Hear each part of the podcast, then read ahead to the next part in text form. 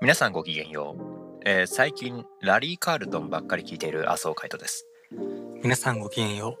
最近寒くなってきてお気に入りのコートを出した木村圭生ですこの番組は普段なんとなくクリエイトという世界にいる2人がなんとなく身近に感じているさまざまなことをなんとなく話していくことによってなんとなく分かった気分になりなんとなく皆様の思考整理あるいは生きていくヒントになったらいいなぁとなんとなく考えているやつだったりしますさあというわけで始まりました「ラジオアーシャル」第3回ということで、はいござい3ます回目に入りましたねいやー毎度毎度あの音のうん編集してもらって、うんありがたいなって、いえいえとんでもないです思ってますちょっとあのね本当に嫌なんだよ ねいやその嫌なんで編集するのが嫌なんではなくてああのまあ音楽やってるじゃないですか、はいはいはいで音楽関係者が周りに多いですよね当たり前ですけどああまあそうですよねの本当に聞かれるのがねあそっかやっぱ音楽関係者の耳で聞かれるから、ね、そういうことです気が抜けないねいや ーだからちょっとあの本当に関係者の皆様あの本当に申し訳ありませんってのだけお伝えしておいてあの日々精進していますのであの温かい目でお守りいただければ温かい耳で 温かい耳で温かい耳でお守りいただければとえ思っております何卒いやこの今後もご指導ご鞭達のほどよろしくお願い申し上げたいと思いますけ れども関係者の皆皆様方にははいあのでもねーうんあのいろいろ反響もいただいております。ああそうかそうかそうかいろいろとあの聞いていただいているようで、ん結構結構で嬉しいあのねコメントも実はなんとおコメントあんの募集し募集してるじゃない ですかまあしてるけども一応ちょっと見てなかったわなコメントも実は届いているんですよあそうなんだ来てそるんうだなんです来ています嬉しいねこうやってやっぱりね反響があるとうんあのーなんかやってるなっていう気がねねするよねやっぱねしますけど、うん聞いてくれる人いるんだなっていうね本当にありがたい限りでござあいりまがすたいねあのー今後もね、うんあのぜひコメントは引き続き募集しておりますので そうだ ねでなんかこう読めたらいいよねそうですね。なんかあのじゃあだからあれかだからコメント今あの Google フォームでああはいはいコメント募集してますけどあのなんかチェックボックスとかあーアつけておンいてケート的なねそれであの紹介してもいいよって方は紹介してもいいのところにチェックつけていただいてそうだね紹介したくないされたくないよって方はしないのところにチェックボックスつけておいていただければ、なんか紹介できるようなものにしますか、しましましょうはい、わかりま楽し。したそうだもんねまあ、あの、引き続きコメント、それから、あの、ハッシュタグアーシャルをつけて、そうだねツツイイッッタターーででねも、あの、つぶやいていただいても、ひらがなであーしゃるではい、ひらがなアーシャルで、伸伸ばばしし棒棒はは、ニョロでございまはす。ニョロではい。あの、公式ツイッター等も、公式と言っておりますけれども、はい勝手に公式ツイッター等も、僕らが言えば公式だからあそう か。まあ、もちろん、間違いないですが、えー公式ツイッター等の方もよろしくお願いいたします。はいお願いしますさあそれでねうんあのーそうだから僕最近ラリー・カルトンを聞いてドライブ行ってるんですけど、はいいはおしゃれなことしてますよねやいやいやいやでもあのーちょっとこう秋も深まってきてっていうかもうもはいはや12月なんで、そうなんですよもう秋どころか秋が冬なんですけど終わっちゃう秋が一番好きなのに秋ねい秋やーが終わっちゃう秋が好きっていうのはさあもうそれ禁句じゃないキングか禁止カードだよダメかみんな好きだもんあもう前提としてね、うんすいませんだから秋が好きっていうのはちょっと僕は信じてないんだけどあ当たり前だから当たり前だからいそうや好きな季節はもう冬か夏か春のどれかってことですそうですねなるほどまあそれで言ったら僕は冬が好きなんですけどああまあ確かに2番手は冬かなまああのでもこのほら最近さずっと暖かいじゃないですかちょっと寒くもなってきたけどそうねでもなんか例年に比べるとすごい暖かい、うん、まだまだなんか秋な感じがするじゃん、で紅葉も今がねそうそめちゃめちゃ見頃じゃないですうか、うんだから最近ちょっとまた旅行も行きたいななんて思っていいね旅行ね旅行よく行ってるじゃん旅行よく行きます、うあのね好きなの ね、どそっうかだよに行ね。くのがやっぱりなんだろう、うん、なんかこうレリフレッシュとかっていうよりかはなんかやっぱりこうリセットみたいな感じが、超ふっかれだよね。まあまあそうね、んその、そのスケジュールで行くみたいなさ、 移動の仕方してる時あります。詰め詰めでいくよ ねそうそうそう。えげつないえ、大丈夫みたいな。そうなんだよね、うんだってほらこの前にさ今年だっけ君とさあのー香川行ったじゃん瀬戸内に行ったじゃ行んったね。行った行った行った。あれ今年だっけ今年だよね今年の夏じゃないあれ今年の夏か今年の夏だよ。あの時もねうん。君僕だけ前乗りしてたんだけどそうだよね。前乗りがその大阪で前乗りしてたんだよね そうだよね。謎にねうん。だから僕はあの一回東京から名古屋行っうて、ん。名古屋で一日過ごして、うん。その後大阪に行って大阪で一泊してで君がその次の日かそうだね。の夜に新幹線で東京から来て、来て。その君が乗ってる新幹線に新大阪から僕が乗るっていそうそうそう。新幹線で乗り合わせてみたいな。それで岡山まで行くっていう,、そね、うそうそう。やったね。謎なやり方してね、ねずっとどっかに麻生海となんか動 いてる感じだったよいやーそうあのーまあほらあっち側に行くからまあそうだよねも一緒に見ちゃえみたいなこと思ってたんだよ、そう見たいのもあったのでねうんうんあのーあの時はほら大阪の中之島美術館がさああのーまあ中之島美術館そのもうちょっと前にできてたけど、まあまだまだできたばっかりだったからさあそれであの行ったことなかったんでーあーそうかそうかちょっと行きたいなと思ってなるほど行ったんだよねうんうんうんいやそうでもなんかふっかるでちょっといろいろ行き行ってはいるうんうんかな、確かにねなんか最近どっか行きました最近あ最近ねあの僕富山富山行きましたねいいね富山うんよかったよそれなん普通にあはいの僕実在性っていうギャラリーの,、はいはいはいあの手伝いをさせてもらってるんだけど、はいあの現代アーティストの宮島宮島みなみさんっていう方はいが、はいあの経営してらっしゃるうんでそこのまあ仲間でガラスをやってらっしゃる方がいてはいはいはいでそこのガラス工房でみんなでガラス体験をしようっていうへー イベントがあって面白そうそうそうそ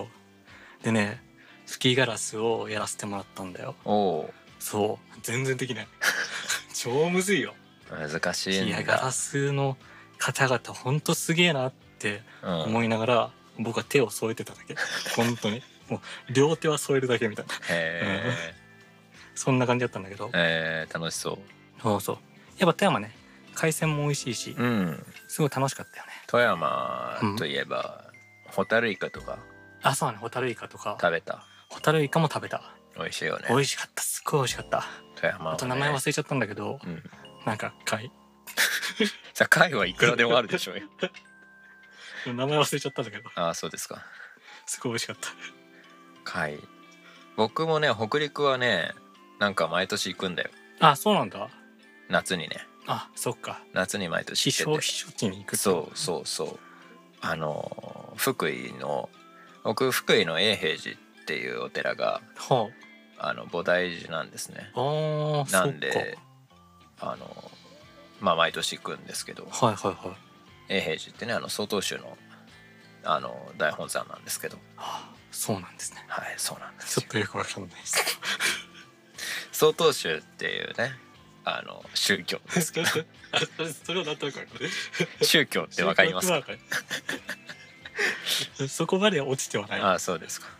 曹洞宗っていう、はいあの禅宗の一派なんですけどもあそうなんですね。曹洞宗と臨済宗っていうのが禅宗なんはいですよ、は禅宗のその一派のあの曹洞宗の大本山が福井の永平寺いはい。はいはい。っていうところでそこがあの菩提寺なんでそこに毎年行ってるんですねへであのまあ石川あたりとか、まあ、福井だとねあのあわら温泉とかね、有名な温泉街があったりとか、はえーまあちょっとこう下にあのちょっと足伸ばして石川の方に行ってあ。はいはいはい。例えばねなんだあの例えば山中温泉とか、うん、そういうところに行ったりとかして、まあ、温泉入ってまた戻ってくる名古屋に戻ってくるみたいなのをやってるんですけど福井じゃないわあの北陸いいよねいいよね面白いよねね旅行一緒に能登とかにも行ったしね能登行ったねねあの鈴ねそうすずあれも今年いや違う去年かああれれは去年だねあれ去年か、うんそううだそうだ僕の修士論文の提出した翌日に行あっそうただそうだそうだもう全部終わったからっていうそうそうそうそうなんならそれに行くためにあのあそうだよね合わせてね最終 日そう論文の提出日の最終日がその出発の日だったああだからその前日までに修士論文も出しちゃっそうだよてね行ったっていうのをやっうんそうだそうだお懐かしいですね懐かしいね楽しかったあそこら辺もだからなんかすごいいい場所だしねまああれさあの芸術祭で行ったんだよねそう珠洲市のね能能登登国芸術祭、ね、そう能登国際芸術祭最果ての地でうん最先端のアートみたいなそうそうそうそうそういうプロジェクトだったんですけど、うん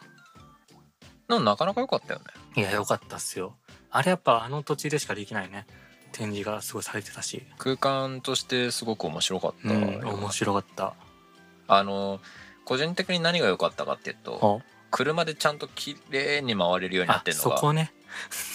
いや確かに確かにあそこだからさ車でしかうん回れないんですよ公共交通機関がもう、そうだねあの車しかないからないから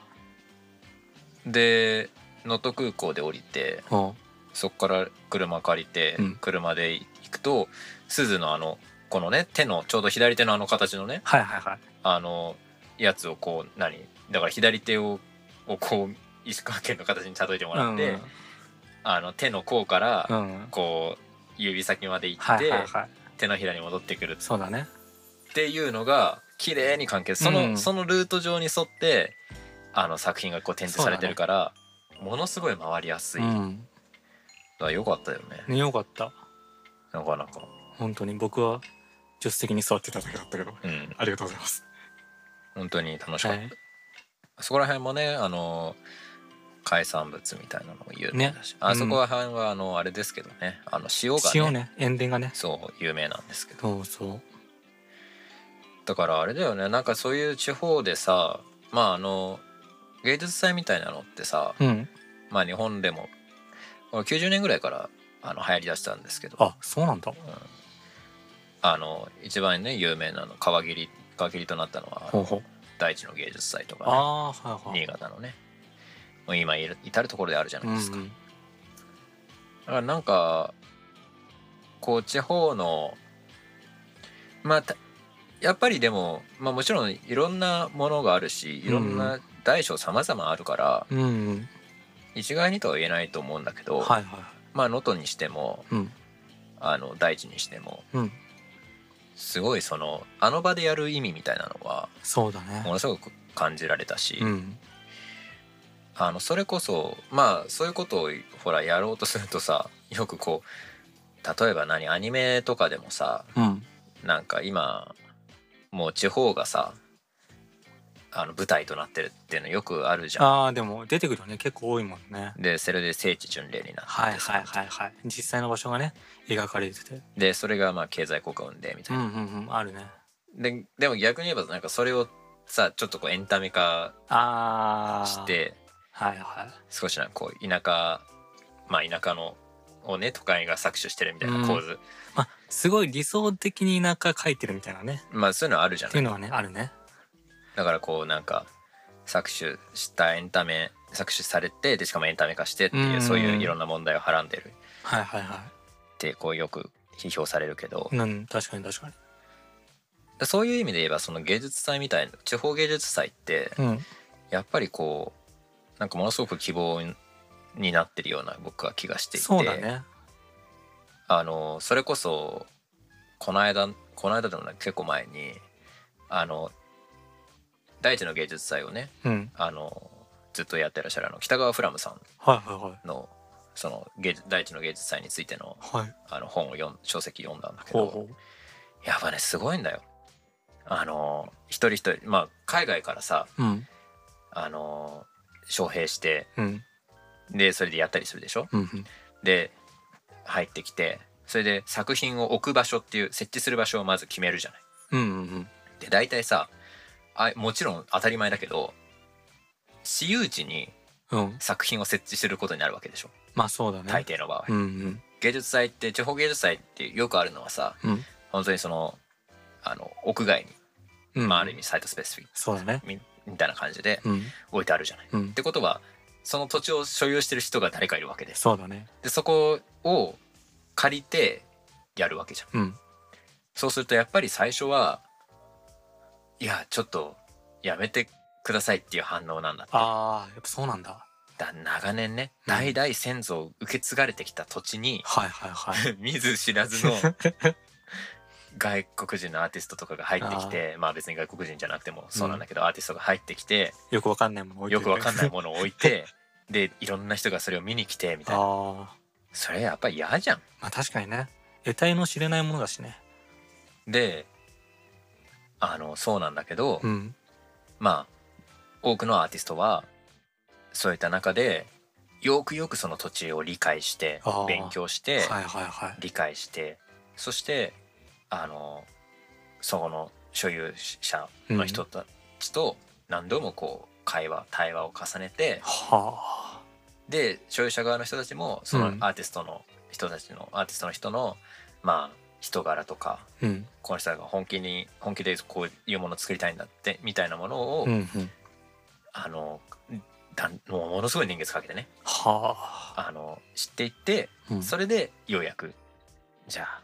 置いていいよってああ言ってもらえるようになるそっかやっぱ関係性しっかり築いていかないくんだもんねそうやってねだからああいう芸術祭がねうんあの単にエンタメ化してないっていうのは、うんうんあそういうところなんだろううなんと思そうだってねだから勝手にそういうもの、うんなんかそういうものを一切無限にしてやってるんじゃなくて、ちゃんとその人との人とのあの対話であったりとかそういう歴史を理解することだとか、あるいはそういう問題みたいなものうをんしっかりとこう浮き彫りにして、うんちゃんとこうしてあのねこうあ明らかにしていくこととか、うんうんそういったところにこうやっぱり一つ一つ置いているからこそあのまあ成功していってるんだろそううなだってねいうようなね。ねだから全然こう表表層的な感じにはなってないもんね、うんちゃんとやっぱその土地のこう文脈を引き継いでというかさそこにだからこそある意味があるというか、うんそういうものやっぱねそれぞれの作家さん作ってる感じがやっぱりあるよね見ててもね感じるしねそうだからやっぱり、まあ、空間ってだけじゃなくてうん本当になんかその土地とかのコンテクスト性であったりとうか、んうんうん作品土地とかのコンテクスト性を作品に付与していくっていうのはうんうんなんかすごいなと思そうだうね面白いなと面白いよねだからああいう芸術祭とかが割とこういうなんか都市とか都市都会と田舎の構造うん、うん、の問題みたいなのをああ少しこう別視点から確かに確かに捉えられるうんこう新たな場所になるなってなってるしすでにね、なんかそういったところに目を向けていけばそうだねいいんじゃないかなとかってずっと思ってるんだけど、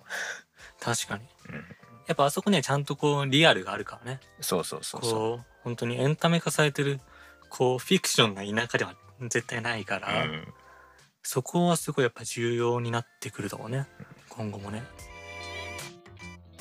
ほらあのー日本でさ超有名なさは某リゾートホテルあるじゃんは某リゾートホテルですかあのー全国にあるんですけどはははああのねあれですあの僕のねは僕乃木坂46に、 はいあの行った元推しの子がいるんだけど、あその子はあのもう卒業されてはいで芸能界も引退しちゃったんで、はいはいもう今芸能活動されてないんですけはど、いはいはいはい僕の推しの子がいて、はいはいはいはいその子と同じ名字のああもう分かりましたよリゾートホテルがあるんですけど、君からすごい聞いてる名前だからうんうんあその推しの子の方の、ね私、の子のねそうそう、うん名前をねと同じ某リゾートホテル、ね、某リゾートホテルあるじゃんはいはいはいわかりましたあのすごい有名なはいはいはいなんかこの間ツイッターでおあのもうもうそのツイート多分もうね削除されてるんじゃないかなと思うんだけほどうこの間見つけたらなかったんではいはいはい。なんかすすごい高いでしょあそこ高いね。すごい高いイメージあるよ。イメージあるじゃんうん。わでねなんかその人もねなんか20万ぐらいあ。かけて泊まったんだって移住。でももう全然コスパが最悪ではここほどコスパ最悪であ。おうあのビジネスとしてブランディング戦略としてなんかその成功してる例はないないっつっては言っててあ。なるほど。おもろと思 っていやなんかその人その人曰くだけどねその人のはいはい感想曰くだけど、あのまあ、20万かけて、ねはい泊まったのに、うんもうそんなにお金料金に見合ってない料理もアニアメニティもはいは見合ってないところどころ作りもすごいチープだしい。ほう。でなんか接客もすごい素人じみてるしへなのにでだからすごいだからそれなのに20万もかかってものすごいコスパ最悪だったはだけどねもうあのほ、ね、リゾートの名前を出せばはいはいはいもうみんながさ誰もがあ。うん、まあなるよね。こう。憧れるみたいなえ。高高高いじゃんみたいな高級ホテルじゃん。そうそうそうなる感じでしょうんうん。だからブランディング戦略としてはすごいイメージ戦略としてはものすごいそうだよね。完全にもう出来上がっちゃそうって出るか来上がらってるんだけど、実際泊まったら全くそんなことなくてっね。へえ。ていうことを言ってる人がいてあそうまなあ、んだそれはその人の感想なんですけどね、個人の感想ですということでね。はいあー個人個人の感想です 前け回にど引き続き。はい、はい個人の感想ですけれどもまあそういうふうに言ってる人がいてはい。へえそうなんだと思ったのねでなんかさ割とだからその高級感みたいなものはほう。でその人もなんか言ってたんだけどそのツイートに書いてあったんだけどなんかあの高級感はとい。か非日常感を楽しみたければああ。楽しめる、感を楽しんでいくっていうね。そのなんかいわゆるふわっとした雰囲気はいはいはい。イメージなるほど。へみたいなものを楽しみたいならいけるけどえ。も うちょっとでもなんかそういうところにあの何ななんかこう目を向けてる人はほう多分もう全然コスパは最悪だったっていうふうに言 っててああえーそうなんだと思ってまあでもめっちゃディスってるね。いやものすごいディスってるんですけど ねそれはねものすごいアンチうんあのアイロニーを込めて言ってそるんうでだしょうけどね。へえと思ってうん。なんか僕のイメージとしては、はいは。やっぱりまあでもどうなんだろうねリゾートホテルっていうのかなだからなのかななんか僕のイメージとしてはいねほう。例えばささっき言ったそのサービスとかさはいはいはい接客とかも例えばその旅館とかだったら、なんかものすごい丁寧なさああ。サービスでうん。まあ例えばその一人一組まあ一部屋にね必ず一人中居さんがついて、で何から何までお世話してくれるみたいなのがあるじゃん。うん。で例えばそれをさ海外にあのそのサービスを輸出するっていうはいはいはのってよくあると思う例えば日本のさ新幹線の技術だってい。ほう。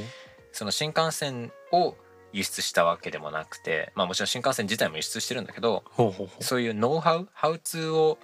あの輸出するっていうああ、はいはいはい。サービス精神だったとかはいはいはい。そういう技術力を輸出するみたいなのはよくある話じゃないですか、よくあるっていうかよくあった話じゃないですかうん、うん まあ、アイロニーを込めて。うんよくあった話なん ですよで僕何年か前になんかどなんかの番組でお覚えてるんだけど、はいはい。は石川にねあのー加賀屋っていうあはあはあ。ものすごい有名なうん。旅館があるじゃないですか、ものすごい大きいねうんで。加賀屋がね台湾かなどっかにうん。あの出店したんですよほうほう。でその時にもうその中井さんのねほあの接客のう。うん。ノウハウを全部日本のものと全く同じ水準でああ、そう輸なんだ。出したみたいなことををまあ、テレビでやっててはいはいはい。へえと思ってその時ね、うんそう思ったんだけどだからなんとなくやっぱりサービスっていうところにはねあサービスじゃないごめんそういうお金のね高いうんうん。ところっていうのはなんかやっぱそういうサービスみたいなところがかなりしっかりしてそこのサービスに対してお金を払ってるみたいなねうんうん。だろうなっていう意識があったんだけど確かにねそう言われてみるとだからでもその人曰くねうんその接客もすごい素人じみてまあその人曰くねっていうねことを書いてあったんでその人曰くですけ そどっかはああと思っていはいでねでもやっぱり一つでもそうなんだろうなと思うのは、はいはやっぱねなんかものすごいねほうそのいやある種やっぱだからエンタメ化してるみたいなところあると思うんだよいあね。あほうんなんかそのホテルのうほうけホテルにしホテルに宿泊するということさえもはいはもうもはやエンタメとしあーなってしまっいなてんるか。最近旅行に行くんじゃなくてホテルに泊まりに行くみたいなさ、うんうんうん、ホテルの楽しみ方もあったりするみたいだもんねああなるほどうんね。でそこ自体を楽しむみたいなうね、んでもそこ自体を楽しむならさ、うんもっとそこをさしっかりしてほしい じゃん。まあそうなんだけど、ね、それこそそさ、あのもう綺麗にいろいろ全部そうねね作り込まれてたりとかいろんな意うん意味合いを持ってたりとか、まあ、もちろんせサービス接客もね、だけどそうだからなんかその感覚みたいなものをたの楽しむに行くみたいなところになっちゃってるのかなみたいなそれっぽさを楽しむみたういな、んなんかこういうイメージみたいなものを楽しんでるだけなんじゃないのっていうよなうるなほどね気概がするの。はいはいはいだかはら僕ねもなんかもう一つそれでお面白いのを見つけていほうなんかそのね某ホテルはあリゾートがはいはいなはいんか新しくその大分の湯布院にあの新しく湯布院にねあの建てたらしいんですよ。ああそうなんだでどうやらねその湯布院のそのホテルの敷地内にうはん棚田があるんだってすごいねすごいでしょ棚田があんだでもちろんうん棚田最初からあったわけじゃなくてあそのためだけに作ったうわすごいねちなみに設計したのはまあの某有名建築家であはいあの新国立競技場の人なんですよ。はい なるほどなるほど。あ のあの方ですあのお方なんですけどね。はいはいはいで棚田まで作っちゃったんだって。うわすごいねでそしたらうんあのそれがソース感食らっていてです ね。まあ棚田ってもちろんその、ね、生きるためのまあそれはそうです知恵ですかはいはい人々の生活はいっていうものがそこにあるわけですけどそれをその鑑賞するため に作った作り変えたんでまあそうだよね作り変えたっていうか作ったんですようね、んであのでしかもあれものすごい高いわけじゃないですか、はいはいつまりだからそういうまあホテル側のねうんコンセプトとしてはまあ都会でその華々しあの都会のねうん騒がしい喧騒からはいはい騒がしい喧騒ってなんか頭痛が痛いみたいな感じだねすごい今騒がしい喧騒すごい今頭がおかしいこと言った確かにねさ喧騒都会のね喧喧騒騒から離れてなんかその田舎の田園風景を楽しむみたいなでそれではいはいはい疲れを癒すみたいなことがねやっぱコンセプトなんだろうけどああそっかそっかそ棚うだ田よをね見てねはだけどそれはもう もはやその、まあ、まさにその都会による田舎の搾取みたいあなそうだね構造なわけで結。局こう田舎田舎感というかこう自然感というかさ、イメージイメージだもんうねんそう本当にイメージ理想的なものだもんねそうまさになんかその理想郷みたいなものを田舎に押し付けてはかつそれをまあかなるほつどかつそれがもう本当になんかこうエンタメザエンタメあな、はいはいはいはい、うんあの鍵本当なんか米印であのこれはフィクションです って毎回毎回書いておかないといけないぐらいのエンタメでああそっかとしてこう、うん、なんか作り変えてしまっているそっかっていうかだから実際にもともとからあった棚だとうん、そのために使われた棚だって意味合いが全然違うもんねもちろんもちろん何の何の何の意味もない意味もないうんと意い味うもか、ないって言ったらあれあれだけあどれだけどでデスデザインになっちゃってるというかそうそううんそうなんだよねでそこにすごくなんか批評を食らっていって批判を食らっていなるほて、 どねああまあそれはそうだと思ってそっかだからある意味なんかこう、まうあ、んそれこそさ、ゲマインシャフトとゲゼルシャフトはいはいはいみたいなねそうだね構造なのかなみたいなことは思って、確かに確かに一応説明しとくああはういんわかるであのゲマインシャフトとねゲゼルシャフトって、あのなあのいわゆるその社会、えー社会学用語うん、なんですけど、僕もこの間知りました はい、何それっていうとまあまああんまり聞き慣れないですよね。あの簡単に言っちゃえばそのゲマインシャフトっていうのが、はいまあ、日本語だとこう有機的な共同体ってうんうんうん訳されますよね。あのいわゆるあの、まあ、これ都会と田舎といううんうん観点で言えば田舎に当てはまるうん方ですね,、それでゲゼルシャフトっていうのは近代的な阻害された社会って言うんですけど、はいはいはいそれはあの、まあ、いわゆる都会っていうものに当てはまるんですけど、まあ、そういう構造にねこうもああまあそうあだねるっていうことじゃないですそこのか。搾取されてるっていう構造にね、うんうんなっちゃってるよね結局ねだからなんかなあと思ったんですよね。うん、本当にまあこの間さほらあのなんか全部こう情報化 していってるみたいなことをさなんか第1回だっけなんか言ったような気がするんあだあーけはいどはいはいはいコンテンツが情報化そうだね情報化してるっていう話してるみたをいなねねしましたね第1回でなんかうんそれの慣れの発展なのかはよくわかんないけどまあなんかもうもはやもう本当に全てがなんかもうエンタメああとしてそれそのものというよりはそれの情報だけがこううん一人歩きして、うんこうエンタメとしてそうそうそうそう明示化されちゃってるみたいなそうそうまあ一人歩きした結果うんイメージだけが固定化してあまあそうだエねンタメ化するみたいなねそういう感じになっちゃってっ確かにてるのかなっていう問題がものすごいあってそうだねまあその中にだからさっき言ったそのゲマイシャフトとゲゼルシャフトみたいな、もっと大きな問題をうんこう生み出してしまってる、というかうんまあ再生産してしまってるっていそううだよねうなのがあるのかなうっていうん気はするよね。確かに確かにやっぱこうね田舎ってこうすごい理想的に描かれること多いもんね、うんやっぱこう今こうリノベーションとかさはいはいはいはい古民家リノベーションとかさうんうん、あるよね田舎移住してね田舎移住そとかうねであるとかねそうそう確かに、まあ老老後はなんか田舎に引っ越そうかなみたいなね話をする人たちもね、うんうんうんいたりするけれども、だけどまあ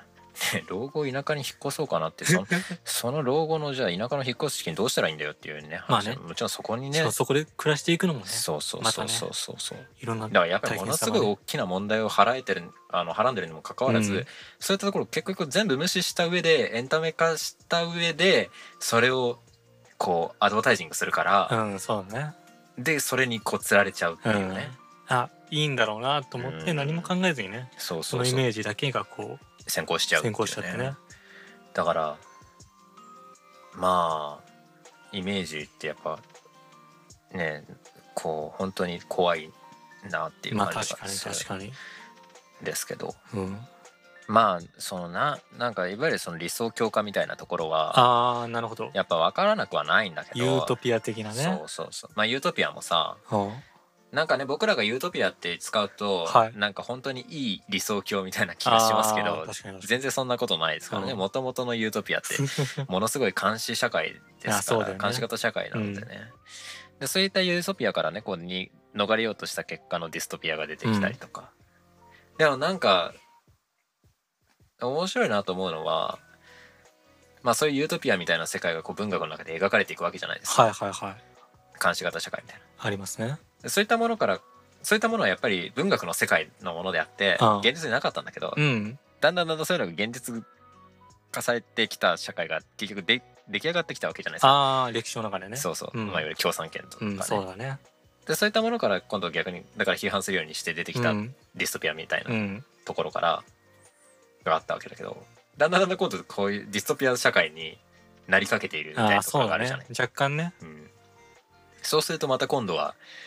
そこから逃れるようにして現実社会が今度またユートピアにこう移行してってるんじゃないかなあみたあ行っいたな。り来たりしてるみたいなね、うん